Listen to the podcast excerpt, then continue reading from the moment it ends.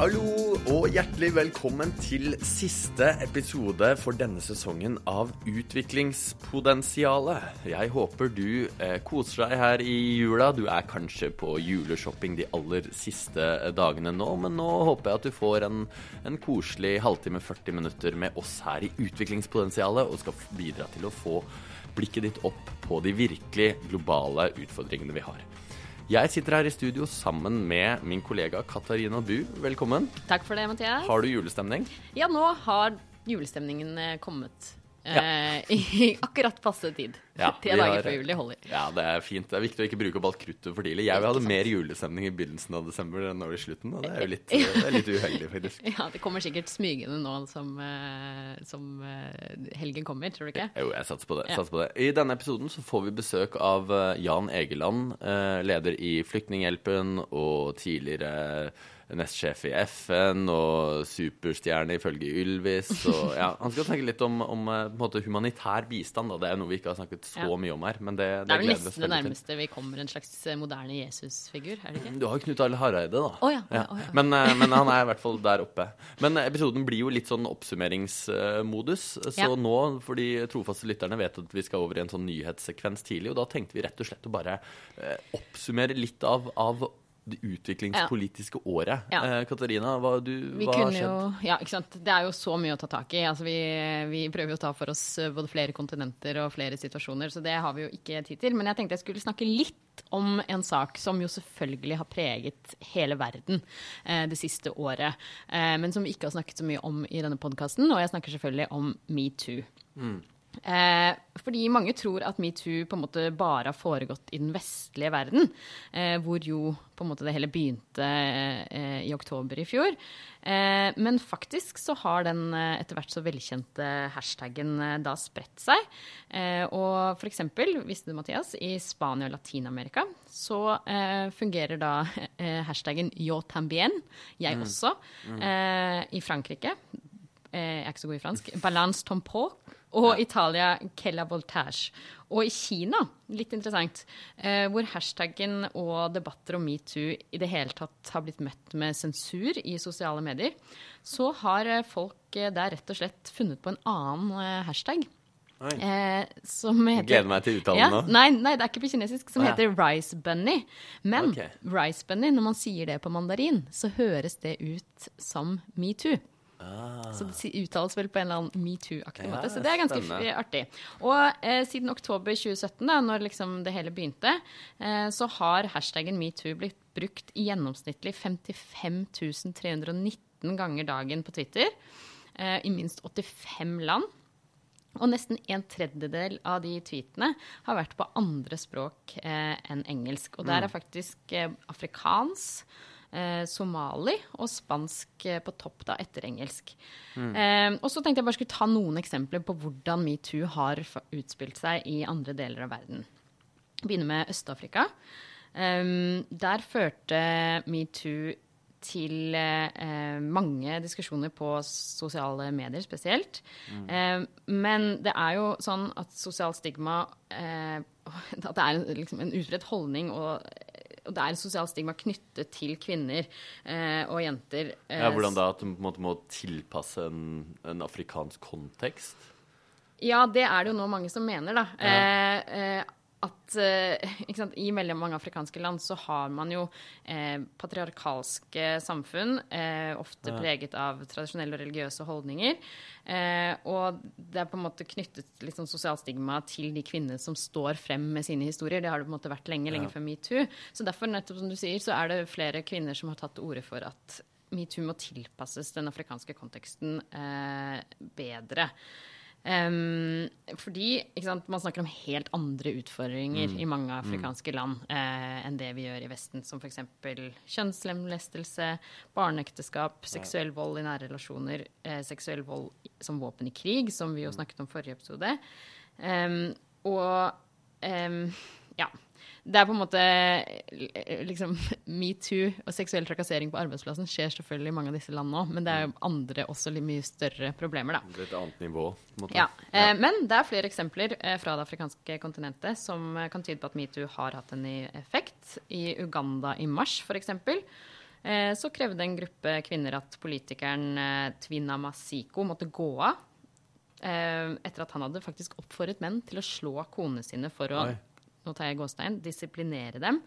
Eh, Ja. Han måtte ikke gå av, men han gikk ut med en offentlig beklagelse. Eh, og i Etiopia i november i fjor så rapporterte ni jenter på en ungdomsskole om seksuelle overgrep fra en lærer, og de refererte faktisk eh, eksplisitt til metoo som en inspirasjon for å si fra. Og han læreren ble da selvfølgelig sparket og tatt hånd om av politiet. Og så, Ja. hvis vi går til Latin-Amerika Latin-Amerika, som du jo vet, er jo en region med eh, historisk mye sosiale bevegelser eh, og sterke kvinneorganisasjoner også. Eh, men der har jo da metoo åpnet et nytt vindu for eh, debatt, da. Eh, men eh, allerede i 2015 så var det en kampanje som satt søkelys på, på spesielt drap på kvinner på sosiale medier. Eh, I 2016 så var det en, en sosiale medier-kampanje på eh, hvor kvinner delte sine historier om første gang de ble seksuelt trakassert. Um, og da det siste året nå så har det spesielt vært fokus på eh, som her, seksuell trakassering på skoler og, og arbeidsplasser. Og det er flere kjendiser som har stått fram med sine historier også i Latin-Amerika. Men, eh, men eh, også i Latin-Amerika er det jo en sånn machismo-kultur. Hva betyr det? Eh, altså at det er veldig patriarkalsk. Mennene har fortsatt mye de skal si, både hjemme, det private og det offentlige. Eh, og holdninger mot kvinner, dårlige holdninger mot kvinner, sitter jo i vegger og strukturer fortsatt i mange av latinamerikanske land. Um, og så kjapt kanskje litt om uh, I India har det også vært mye diskusjon om uh, metoo. Eh, der har den på en måte bevegelsen vært flere som har stått frem, eh, frem med sine historier der. Eh, og også noen saker som har blitt tatt til retten.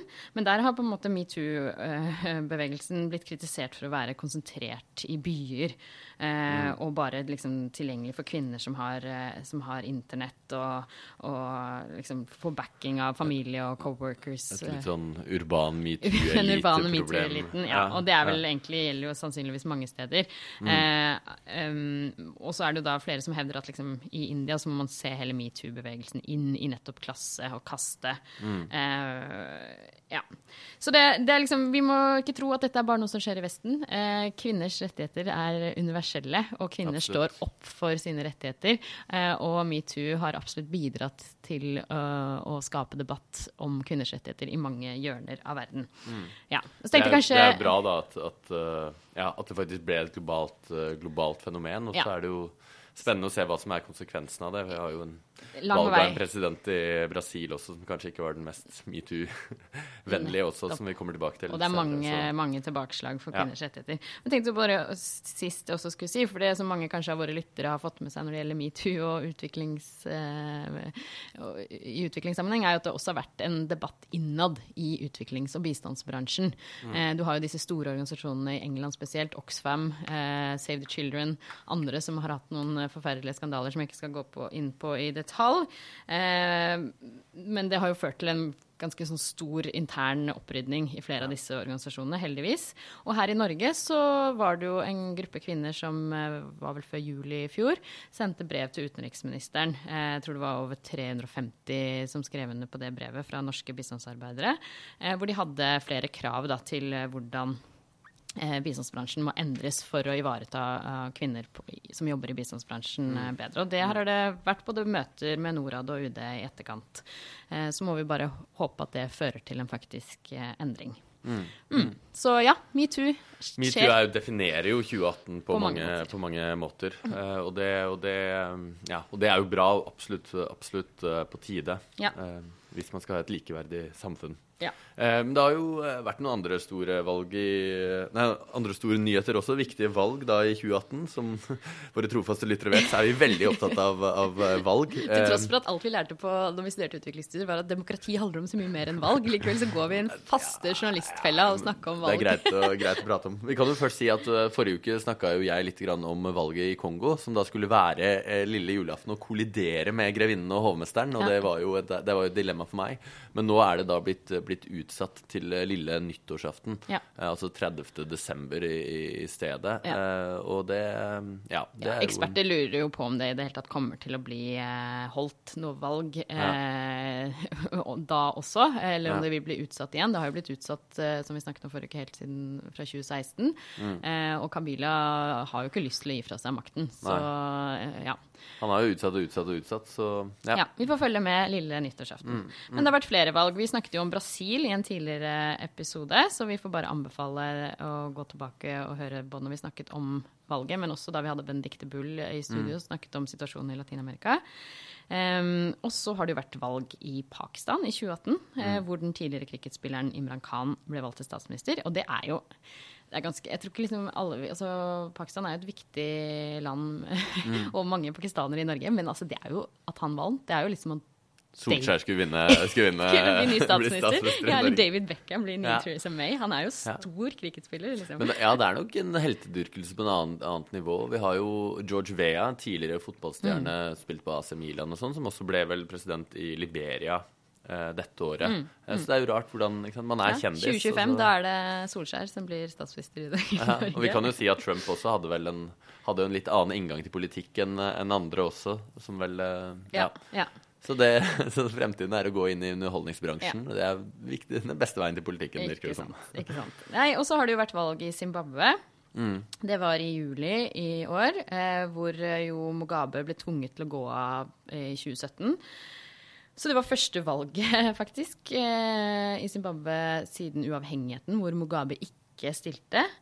Ehm, og det var jo Emerson eh, Menagagwa som ble eh, valgt eh, i juli.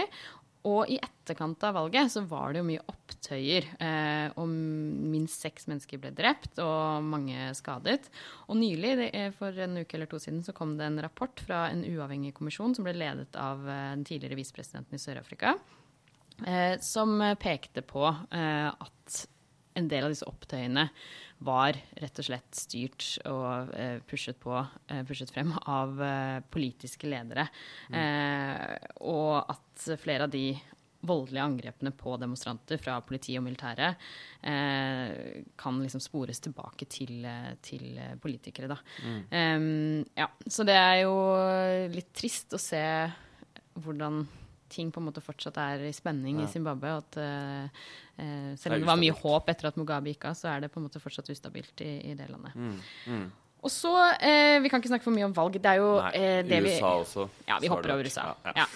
Det får andre ta seg. Ja, ja, ja. ja. Men uh, ja. Men, uh, men uh, noe, kanskje noe av den beste nyheten i 2018, Mathias, det har jo vært Etiopia. Ja, det som er- skjer der. Det var ganske absurd. Det har vi også snakket om, eh, snakket om før. Men eh, Abiy Ahmed, som, som ble valgt til, til eh, statsminister i, i, i april, eller han tok over som statsminister i, i april, og hadde en helt ny tilnærming til Eritrea. Og bare i løpet av to-tre måneder, altså midt på sommeren, så ble på en måte fredsavtale undertegnet. Og det har jo vært noe grense, grensekonflikt der i jeg tror det er sør i, i, i Etiopia. Eh, det ble på en måte løst veldig plutselig, og det ble veldig Altså, det var sånn eh, det var på et nivå ikke jeg har opplevd før. Sånn utsagn som at det, det eksisterer ingen grense mellom Etiopia og Eritrea lenger, bare en bro av kjærlighet. Og sånn. Det er sånn Ja, nå kommer, nå skal jeg hjem og se Love Actually også, for dette var, dette var klissete. Det er herlig, da. Så det det er jo helt fan fantastisk. eh, Og eh, Ethiopian Airways starta med liksom direkte ruter mellom de to hovedstedene. Og det,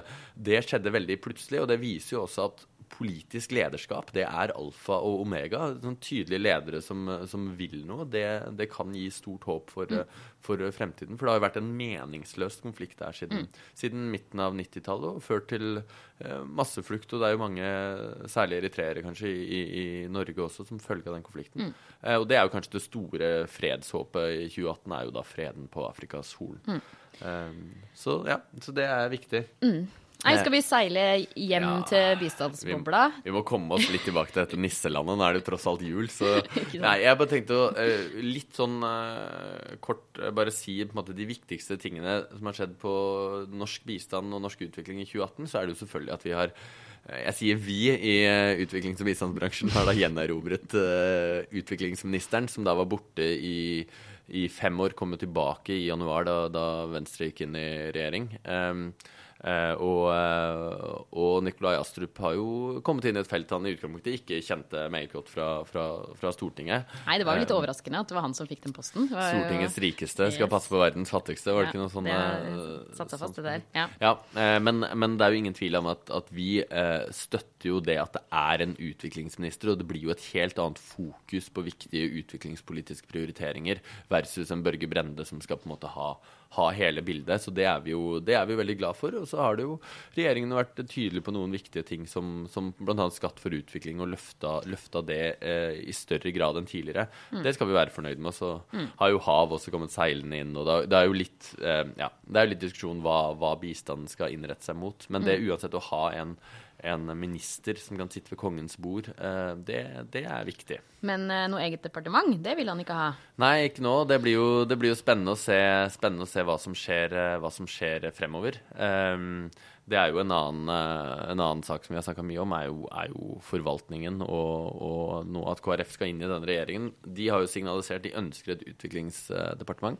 Eh, altså En konsekvens av denne lange Norad-reformen og sånn kan, kan, bli at det opprettes et nytt utviklingsdepartement. Mm. Det var jo noe vi hadde i Norge mellom 1986 mm. og 1989, mm. det året jeg ble født. Så kanskje 30 år holdt uten et utviklingsdepartement. Ja, det er jo mye debatt. Det er jo eh, mye hva skal jeg si, irritasjon eh, i forvaltningen, kanskje spesielt i Norad og fagorganisasjonene der, at de føler at dette går litt for fort, denne prosessen. Eh, kjapp backtracking. Før sommeren ble det da satt ned et utvalg som kom med to forslag. Enten integrere Norad inn i UD, eh, eller ha et mer eh, uavhengig uh, Norad, selvstyrt Norad. Mm. Um, det er de to modellene. Utviklingsdepartement, som uh, liksom kommer som, på inspirasjon fra England, var ikke skissert i utkastet til, eller i mm. rapporten som ble levert fra det utvalget.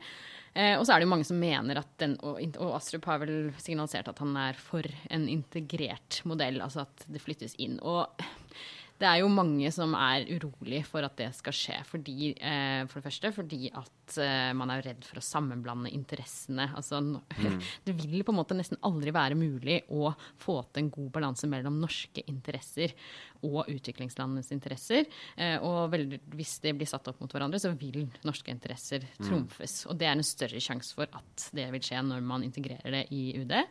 Um, og så er det mange som mener at fordi at rotasjonssystemet i UD, hvor uh, man på en måte utdanner altså de som går aspiranten og kommer inn der, er generalister, kan mm. masse, er ute på ambassader, men flytter uh, temaer de jobber med, at man da mister den bistandsfaglige kompetansen mm. som i dag mm. besittes i, i Norad. Um, så ja, nei, det er jo eh, vi i utviklingspotensialet og i Agenda, vi er vel også stemmer i der med at det er bekymringsfullt. Og uh, uavhengig om det skal bli et departement som KrF nå vil, eller en, eh, et, et, mer selvstendig Norad, så tenker jeg det viktigste nå er at man tar et skritt tilbake og lytter til ekspertene eh, som sier ikke få en integrert modell. Det vil være det verste mm. vi kan gjøre. Mm. Eh, så vi får håpe at KrF eh, kommer inn i de forhandlingene med noen ja. Eh, noen kloke ting. Og det ja. virker jo som om man ikke har helt kontroll på hva man vil, eh, også med norsk bistand, og hvor man vil, vil, satse. Og dette begrepet partnerland har jo også vært, eh, vært sentralt siste årene. Først hadde man jo da tolv fokusland som, som, ble etablert i, ved statsbudsjettet for 2016. Eh, som var 16, nei, unnskyld, 12 land man skulle intensivere innsatsen. Det gjorde man ikke i det hele tatt. Og så kom en, en ny bærekraftsmelding i fjor vår, hvor man skulle ha 20-25 land, hvor her skal Norge eh, bidra, bidra, mer. Og det ble konkretisert i tre kategorier, som var da langsiktig utviklingssamarbeid, eh, stabilisering og konfliktforebygging, altså mer sånn humanitært, og eh, bekjempelse av globale utfordringer. Eh, så da hadde man på en måte 24 land. Og så kom Astrup inn som utviklingsminister. Eh, kutta ut globale utfordringer, etablerte 16 land, mange av de samme, men også, også nye. Eh, og land som vi lurer litt på er, er mer sentrale pga. næringslivsfokus, som f.eks. Eh, f.eks. Ghana. Eh, og så plutselig nå, for bare noen uker siden, så var det et eh, intensivert samarbeid med Benin. Benin? Så, det er jo en litt sånn Som er et viktig oljeland, ja. Og, og, som ble skrevet av en, av en, professor ved NHO, tror jeg. Altså, man har ikke klarhet i hva det vil si å være et partnerland, hvilke kriterier som velges, og hvorfor, og hva det vil si, hvilke budsjettmessige konsekvenser det får for fremtiden.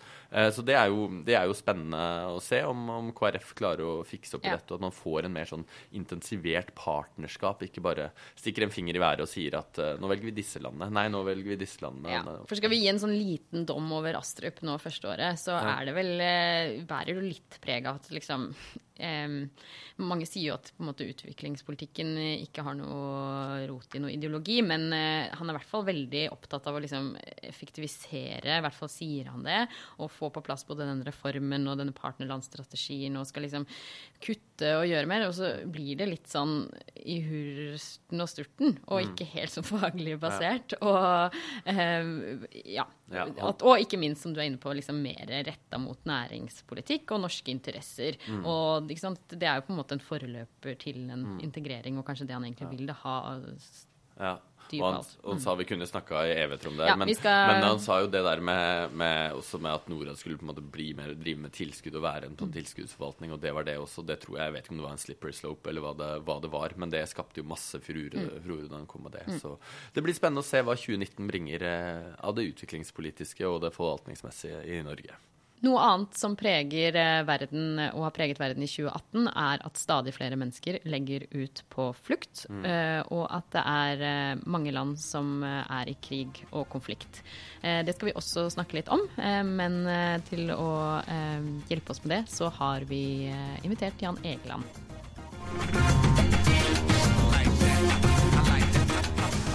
Og inn i studio har vi fått eh, Jan Egeland, leder i Flyktninghjelpen. Velkommen. Tusen takk for det. Vi har jo vært litt sånn i oppsummeringsmodus her i denne siste sendingen for denne sesongen. Og hvordan har 2018 vært for verdens flyktninger? Det har vært et eh, veldig krevende år. Eh, vi teller jo opp. Flyktninghjelpen har en stor avdeling i Genéve. Internal Displacement Monitoring Center, eh, som er det sted som dokumenterer antallet internflyktninger i verden. Og Da var det altså godt over 40 millioner som var på flukt i eget land. Så kommer UNHCR, FNs høykommissær for flyktninger, med sine tall. Og det er da du får 68 millioner alt i alt flyktninger og internt fordrevne. Eh, I år eh, frykter jeg at tallene vil bli enda høyere, altså oppsummering 2018. Eh, vi har ikke hatt slike tall noensinne eh, så lenge vi har registrert antallet flyktninger. Eh, vi må tilbake til andre verdenskrig etter dønningene etter den for å få tilsvarende eh, fordrivelse pga. vold og undertrykkelse. Kan du si litt om hvilke regioner og hvor, hvor dette er mest prekært? Ja, det er jo absolutt flest i Midtøsten og deler av Afrika. Eh, Det er, det er også millioner eh, på flukt i Europa. Det er det mange som ikke er klar over. Ukraina har jo en, en kjempekonflikt, kjempekrig, som få, har, få er oppmerksom på. Vi, eh, Flyktninghjelpen, er, er, har et stort hjelpeprogram der i de konfliktområdene i øst. Men Syria er jo den helt dominerende krisen de siste årene. Seks millioner eh, internt fordrevne i Syria. Seks millioner til er eh, flyktninger som har forlatt sitt land. De aller fleste av de er i nabolandene. Og Det er spesielt siden 2012, når krigene først i Syria, men dernest også i Irak, eh, Jemen, Sør-Sudan eh, kom, at vi fikk dette veldige eh, økningen fra noen og 40 millioner fordrevne til nå eh, nesten 70. Og parallelt med den eh, situasjonen som du nå tegner, så har vi jo en debatt eh, her hjemme i Norge også om flyktninger. Og eh, dere i Flyktninghjelpen har jo flere ganger vært ute og advart mot å endre flyktningkonvensjonen, som jo noen har tatt til orde for. Ja. Eh, hvorfor det, og hva tenker du? Liksom, er, det noen, er det ikke noe i det som noen sier, at det er eh, nødvendig å em, å få tydeligere krav på beskyttelse hvis eh, man er klimaflyktning, f.eks. Ja, nå er det eh, på gang arbeid, eh, såkalte Nansen-initiativet. Vi var med på å sette i gang det som Flyktninghjelpen for noen år siden. Eh, en, en sveitsisk professor, Walter Kehlen, han sitter i vårt styre, ledet arbeidet med å få en avtale rundt at eh, klimaflyktninger, de som flykter pga. naturkatastrofer, også skulle få beskyttelse når de krysser en eh, grense. Men det å utvide og endre flyktningkonvensjonen nå, det tror jeg er veldig farlig. Eh, de, fleste som vil endre flyktningkonvensjonen, de vil jo stenge grenser. De vil si at, eh, at det er en ny tid. Nå er det masseflukt. Vi kan ikke ta så mange syrere. Vi kan ikke ta så mange mennesker som flykter lenger. Pga. det er eh, voldsomme nasjonalistiske og fremmedfiendtlige strømninger fra Norge i nord via Trumps Amerika mm. til Ungarn og Polen og, og, og, og hele Sør-Europa. Altså det, det, er en kald vind over store deler av verden mot eh, retten til asyl, som er jo da 2000 år gamle. Nå eh, feirer vi eh, jul på våre kanter. Eh, Jesusbarnet med Joses og Maria fikk altså asyl i Egypt for 2000 og 18 eh, år siden. Eh, det, det, det, er en sivilisasjonsprinsipp som vi ikke må nedlegge. Mm.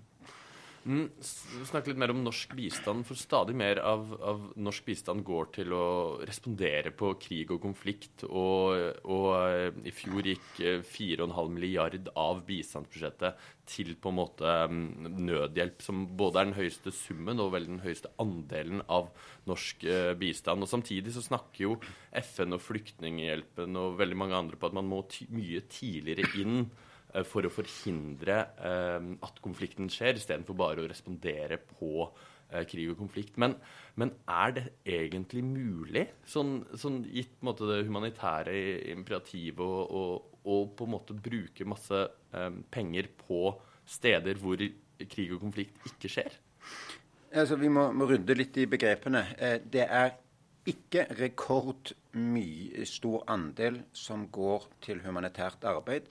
Faktisk har den vært eh, eh, veldig hatt liten økning de siste par årene.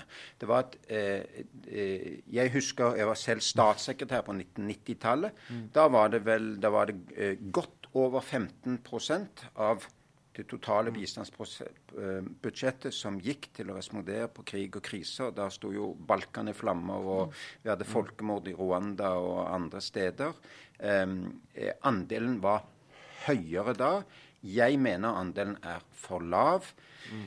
Eh, og det er flere grunner til det. En hovedgrunn er rett og slett at vi har jo hatt stor framgang eh, for å nå utviklingsmålene.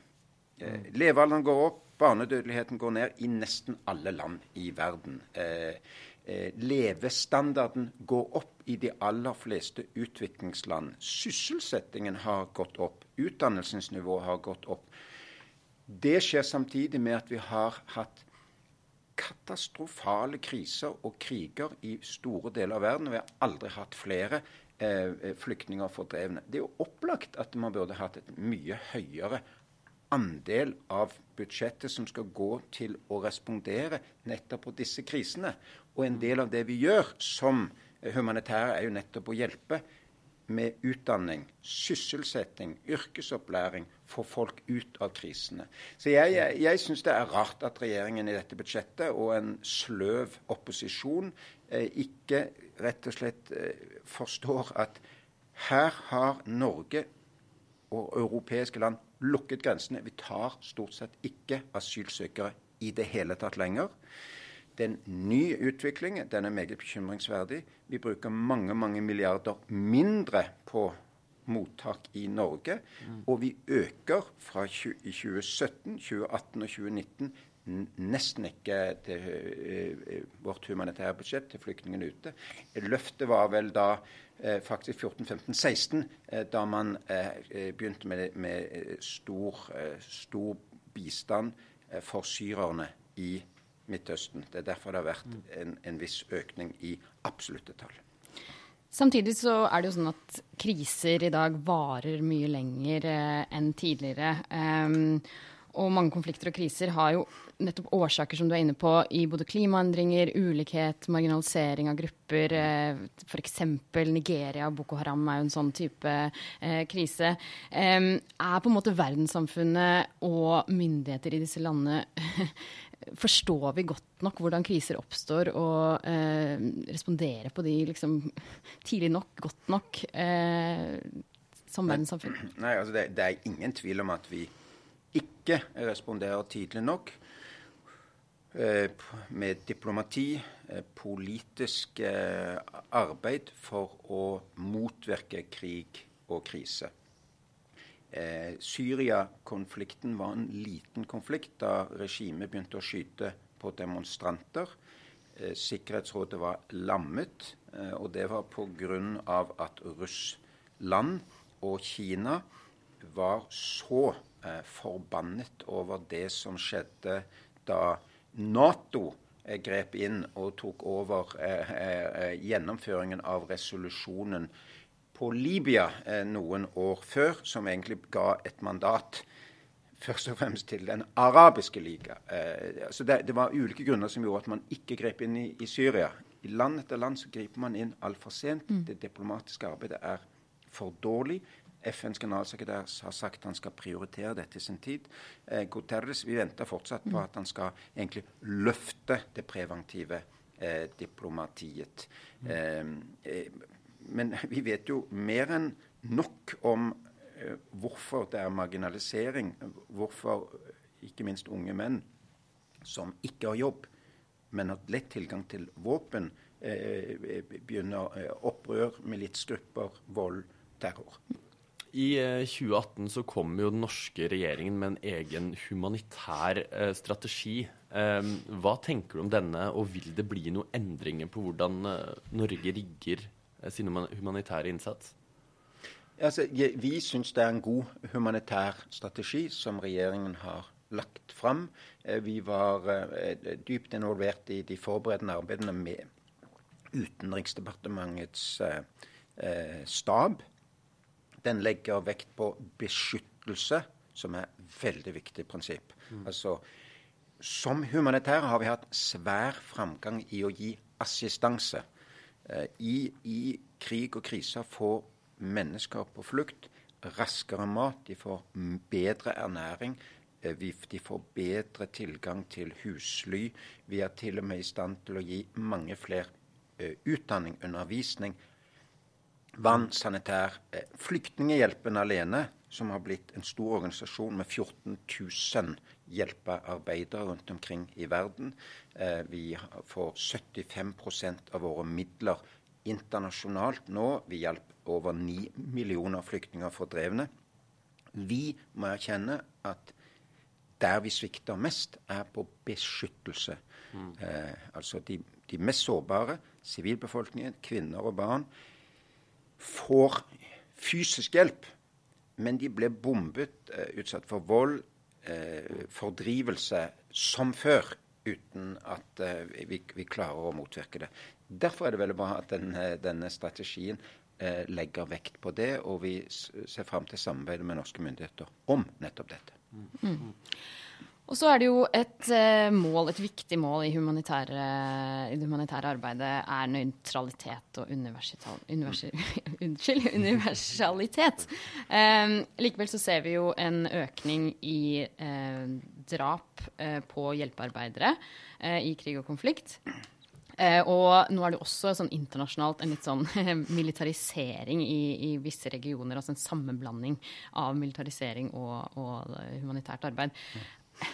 Er det eh, idealet mulig å følge eh, i en sånn eh, trend? Og ikke minst hvor man ser økning i ikke-statlig krigføring. Hva tenker du om det? Det er eh, veldig krevende i mange land og konflikter det at det er så mange parter. Det er liten enhetlig kommando i mange av disse grupperingene. Little unity of command, som vi snakker eh, om i, i, felten. Det betyr da at en en gjeng med unge gutter, tenåringer med kalasjnikover kan i grunnen operere ganske fritt i mange områder. Og da er det farlig å være ubevæpnet hjelpearbeider. Eh, likevel er det viktig at vi jobber tungt med og gjennom eh, våre humanitære prinsipper. Det er som du sa, medmenneskelighet er jo det viktigste. Vi skal være der for å hjelpe de, de i, i, som trenger det, når de trenger det mest. Vi skal være nøytrale i forhold til den politiske konflikten. Vi er verken for Assad eller for den eh, politiske opposisjonen. Vi skal eh, være eh, for upartiskhet. og Det betyr at vi hjelper de som har størst behov. Gi blaffen i om det er shia eller sunni eller kristne, eller om de er tilhører den kurdiske gruppen eller den arabiske gruppen osv. Eh, og vi skal være uavhengige. Enhver eh, makthaver, enhver organisasjon. Vi er, for, vi er, ikke et redskap for Norge eller Nato eller Vesten.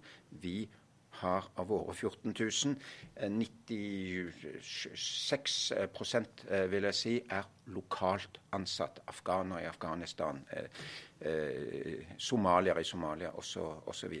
Alt dette gjør jo at vi, vi klarer å å være i frontlinjene og levere mer hjelp til flere mennesker på mer utsatte steder enn noensinne før. Men det er krevende. Altså Hver eneste uke, ja hver dag, har vi et eller annet sikkerhetsutfordring. Et, et, angrep eller en, en eller noe som har skjedd ved eller i nærheten av våre ansatte som har vært farlig. Og, og derfor har vi òg en svær sikkerhets apparat for å bidra til at det ikke skal gå galt for våre ansatte i deres arbeid. Mm. Uh, uh, I uh, Istanbul-toppmøtet i 2016 så ble verden enige om, enige om at 25% av den humanitære bistanden skal kanaliseres gjennom lokale eller regionale aktører, hvis jeg mm. husker riktig. samtidig så virker det i hvert fall som på, på Norges del at det Eh, snakker man ikke så mye om lenger. Og det viser seg at det er på en måte veldig vanskelig å nå i praksis. Eh, er du av, er du av samme oppfatning? Klarer vi å på en måte eh, bruke de lokale og regionale kreftene godt nok? Altså, det er jo et veldig viktig prinsipp at um, de som er nærmest problemene, kjenner landet, kommer fra landet, skal gjøre mest mulig for å hjelpe sine egne. Um, det, det, Norge gir mer eh, gjennom lokale organisasjoner. Det gjør de aller fleste land. Eh, men det er også krevende av, av, av noen årsaker. Eh, for det første er det mye lettere i, og viktigere at man bruker lokale organisasjoner i naturkatastrofer. Vi diskuterte på et tidspunkt skulle Flyktninghjelpen, som er meget effektiv i å hjelpe folk som fordrives fra sine hjem, om vi skulle gjøre mer for såkalte klimaflyktninger, altså naturkatastrofefordrevne, i land som Filippinene, som er blant de mest utsatte for ork orkaner. Vi kom jo fram til at det kan vi gå, gjøre på en meget effektiv måte, men vi vil være dyrere enn det filippinske Røde Kors eller andre filippinske lokale organisasjoner i en sammenheng hvor det ikke er politisk eh, betent å drive slikt arbeid. Mm. Men i områder som Syria så er nesten alle de lokale organisasjonene utsatt for et voldsomt press fra de politiske eh, aktørene. Eh, de, de, må liksom ta stilling til konflikttemaene. Mm. Eh, de som er på den opposisjonskontrollerte siden, har problemer som regel i å fortsette å jobbe når områdene blir tatt av regjeringsstyrker osv. I krig og krise er det behov for de uavhengige, upartiske, nøytrale, prinsippfaste organisasjonene som Den internasjonale Røde Kors-komiteen, MSF, Flyktninghjelpen og, og andre aktører. Eh, det vi må være flinke til, er at vi bruker lokal ekspertise, lokalt ansatte. Igjen, det er vel Jeg vil tro det er 200-300 nordmenn i Flyktninghjelpen alt i alt. 300 og pluss med, med de som er i felt av 14 000. Det er libanesere som jobber for oss i Libanon. Det er jordanere i Jordan. Eh, syrere inne i Syria. Mm. Jan Egeland, du skal få lov til å snart ta juleferie. Den har du nok helt sikkert fortjent. Men uh, vi må få lov til å spørre deg helt til sist. Man kan jo bli liksom motløs, og det har vært uh, noen merkelige år. Og dette året er jo snakker masse om at multilateralismen er truet, menneskerettighetene er under press, flyktningkonvensjonen som du er inne på. Hvis vi skal prøve å se litt framover, eh, og hvis du kan komme med en liten ønskeliste nå til verdens ledere, hva er det som må til for at vi skal se en forbedring av den humanitære situasjonen eh, i 2019 og framover? Altså, jeg forblir jo uh, håpefull, og, og, og, tror jo virkelig at vi skal nå større og bedre resultater i 2019 enn det vi klarte alt i alt i 2018. Det er òg lysninger. altså Se på avtalen mellom Etiopia og Eritrea, som få snakker om, men som er fantastisk. Her er det to eh, broderland som har hatt en helt meningsløs konflikt, eh, og som har, har, virkelig ført til undertrykkelse, død, nød og elendighet. Eh, den er nå i ferd med å opp, oppløse seg. Vi kan få fredsavtaler. Syrerne kan kunne vendet hjem eh, i 2019, eh, eh, avhengig av hvordan det går. Men det er, det er, gode muligheter for at vi får mer fred i hele Midtøsten i 2019. Eh, ønskemålet er jo nettopp mer politisk, diplomatisk, tidlig innsats for å løse konfliktene. Det, vi som humanitære må erkjenne at det er ikke humanitære løsninger på humanitære problemer. Eh, som humanitære er vi veldig flinke til å gi håp og gi hjelp til mennesker i deres absolutte nødstime.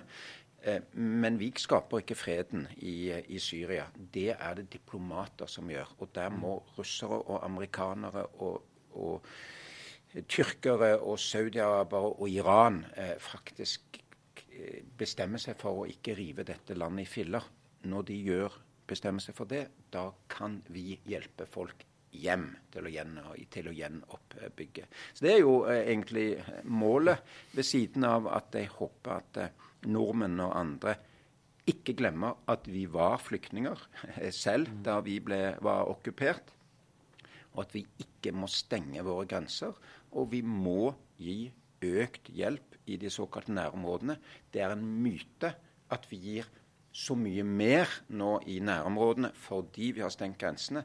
Faktisk gir vi da i 2019 ikke mye mer penger, samtidig som vi faktisk reduserer innsatsen ved mottak av eget, uh, i vårt eget land. Og Det håper jeg at vi får uh, en ny, nytt flertall på Stortinget til å reversere. Mm. Jan Egeland, tusen takk for at du kom hit til Utviklingspotensialet, og god jul. Tusen takk. Samme til dere. Ja, det var koselig å ha eh, sjefen i Flyktninghjelpen på, på, besøk. Og så håper vi at den humanitære situasjonen blir bedre i 2019 enn den er i 2018. Eh, vi skal over på en, eh, en uh, myte. Eh, og jeg har rett og slett sett på en sånn myte som jeg sist hørte av jeg tror det var Christian Tybring-Gjedde i Politisk kvarter for en uke siden. at det betyr ikke noe hva Norge gjør i verden, fordi vi er så få uansett um, Norges betydning i verden er, er, liten. Og det er jo altså det er jo riktig at vi er, eh, altså, vi er så små, og verden er så stor.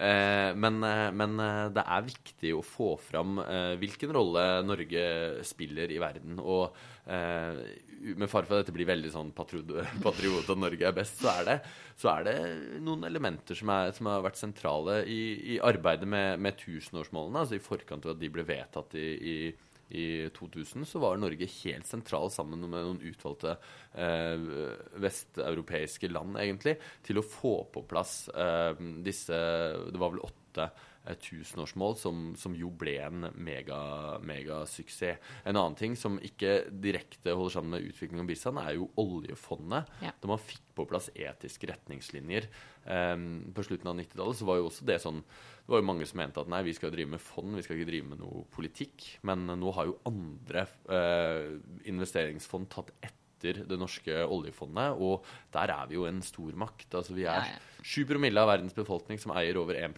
av uh, verdens aksjer. Uh, for de som kan matte, så vet de at det er ganske, det er ganske mye. Og, Og når oljefondet gjør noe internasjonalt, så legges det merke til. Om de gjør det på etikk Mm. eller klima, uh, når de har trukket seg ut av kull f.eks., så er det, får de oppslag i alle de største avisene i verden. Så, Mm. så det legges merke til. Det, er, eh, det skal man ikke kimse av. Altså. Og en annen, en annen um, ting er jo noe som måte, Jan Egeland også var innom, altså fredsarbeid. Eh, det er, selv om det ikke alltid blir eh, suksess Vi har jo, altså Egeland var jo selv eh, aktiv i Oslo-avtalen mellom israelerne og palestinerne. Men uansett, det å, altså kostnaden ved, ved krig er alltid så enormt stor eh, at det alltid lønner seg å bidra. Og det har jo Tanks Agenda skrevet et notat om også. eh, Viktigheten av å, av å bidra, med, bidra til fred. Og så har man jo fått til i bl.a. i Colombia en, en fredsavtale som er skjør, selvfølgelig, og det, det kan være mulig at den glipper. Men, men eh, vi, er, vi er viktige som en, som en tilrettelegger. Og så er det jo selvfølgelig noe er jo også på penger, da. Vi er jo med og en av de største giverne til, til Gavi, som jo eh, ifølge dem selv, ifølge deres egne nettsider, har bidratt til at nærmere 700 millioner barn har blitt eh, vaksinert, eh, og 65 millioner alene i 2017. Og man kan si mye om at man ikke bygger liksom, sterke nok helsesystemer og alt sånt, men, men uansett så har jo, redder jo dette livet seg selv, og barnedødeligheten går ned. Så, så eh, Norges rolle har litt å si. Det lønner seg å engasjere seg i verden. Eh, og, og vi bidrar over skatteseddelen til at, til at vi kan gjøre en forskjell internasjonalt, og det håper jeg vi kan fortsette med. Hvis man Og- tenker på hvor eh, Det er mye bistand som ikke nødvendigvis gir resultater, Absolutt. eller er effektivt. Men hvis man tenker på det vi bruker av bistandspenger fra statsbudsjettet hvert år, eh, sammenlignet med f.eks. å bygge dyre bruer og veier på Vestlandet for få mennesker, så er bistandsbudsjettet eh, i liksom menneskeliv noe av det mest effektive vi bruker penger på. Det jeg hører nå er at uh, vi, her, vi østlendinger her mener at det er altfor mye samferdselsbygging av broer og veier på Nei, nei, Østlandet. det er det... viktig med veibygging. Jeg er fra bygda, jeg er opptatt av gode veier. Men, men uh, man Ja. eh, det, ja, det er uh, mye norsk Mm. bistand som har ført mye godt med seg. Og det er mye effektiv og god bistand. Og, um, Og når Obama sier at vi punches above our weight, Ja. da, Da er det greit. det, da er det greit. Da avslutter vi med en liten bokanmeldelse. Eh, Det er også en veldig liten bok eh, denne gangen. Eh, jeg, tenkte at, eh, jeg tenkte litt på hva er det jeg vil anbefale folk å, hvis de nå er eh, i innspurten på julehandelen og tenker eh, kjøpe en bok til den litt perifere vennen eller den onkelen som jeg ikke kjenner så godt. Eller dette er en bok du kan gi til veldig mange, er poenget mitt. Eh, og den er veldig fin. Det er en sånn fin liten gave. Ser nesten ut som et sånn lite smykkeskrin. Eh, det er rett og slett eh, eh, boka 'Skjult rikdom' av Gabriel Gabriel mm. Som jo eh, var eh, studenten til eh, Thomas, eh, Thomas Piketty. Eh, om skatteparadis. Eh, skjult rikdom. Hvordan de superrike gjemmer formuene i skatteparadiser. Eh, Den kom på norsk i 2017 eh, av, av, Manifest. Den fins i flere bokhandler i, i Norge. Og det er en veldig fin sånn introbok for de som ønsker å forstå eh, hvorfor ulikhetene i verden øker, og eh, skriver nettopp om skatteparadisene som en driver til ulikhet. Eh, Gabriel Zuckman eh, peker på at mer enn 7600 milliarder dollar, dvs. Si 8-9 oljefond, er gjemt unna i skatteparadis. Eh, og så går han ganske sånn kjapt og godt gjennom, eh, både med økonomisk analyse, men også historie og litt sånne anekdoter om hvordan disse skatteparadisene har bygd seg opp, og eh, hva som gjør at formuer skjules. Og så eh, er det jo ikke en sånn, hva skal jeg si, hvis du er uh, samfunnsøkonom, uh, master, uh, eller liksom har masse Eller. PhD, eller- ja, eller har- dette, dette er en bok som kan lese leses av alle. Ja. Og den er jo, som en bokanmeldelse når den kom sa, det er jo en litt sånn kampmanifest. Vel så Mm. mye som en, hva skal jeg si, en sånn akademisk bok. Den er jo akademisk, men også liksom maner til opprør. Og for meg, som mener at skatteparadiser er oten, roten til alt vondt her i verden, eh, så mener jeg at eh, den bør leses. Ja. Eh, og den er veldig fin og liten gave, koster ikke så mye heller, eh, å gi nå til jul. Mm. Eh, Ja, som, til den som ønsker å forstå noe av det viktigste. Skjult i verden. Skjult rikdom av Gabriel Zuckman. Ja. Nei, Da er vi egentlig ved veis ende ved denne første sesongen. Vi har nå produsert eh, 15 episoder. Vi sa vel i starten at vi skulle produsere en 5-10, og så, ja, eller 5 til 10, og så ble det det ble så gøy, så vi holdt på til 15. Ja. Så en julegave til oss vil jo eh, gjerne være at du kommenterer og eh, vurderer og liker eh, oss i podkast-appen. Det gjør at vi får bedre reach. Og så, så gjenstår det egentlig bare å Nå skal jeg gå helt inn til mikrofonen når jeg sier det, når vi nå avslutter dette året. God jul og godt nytt år.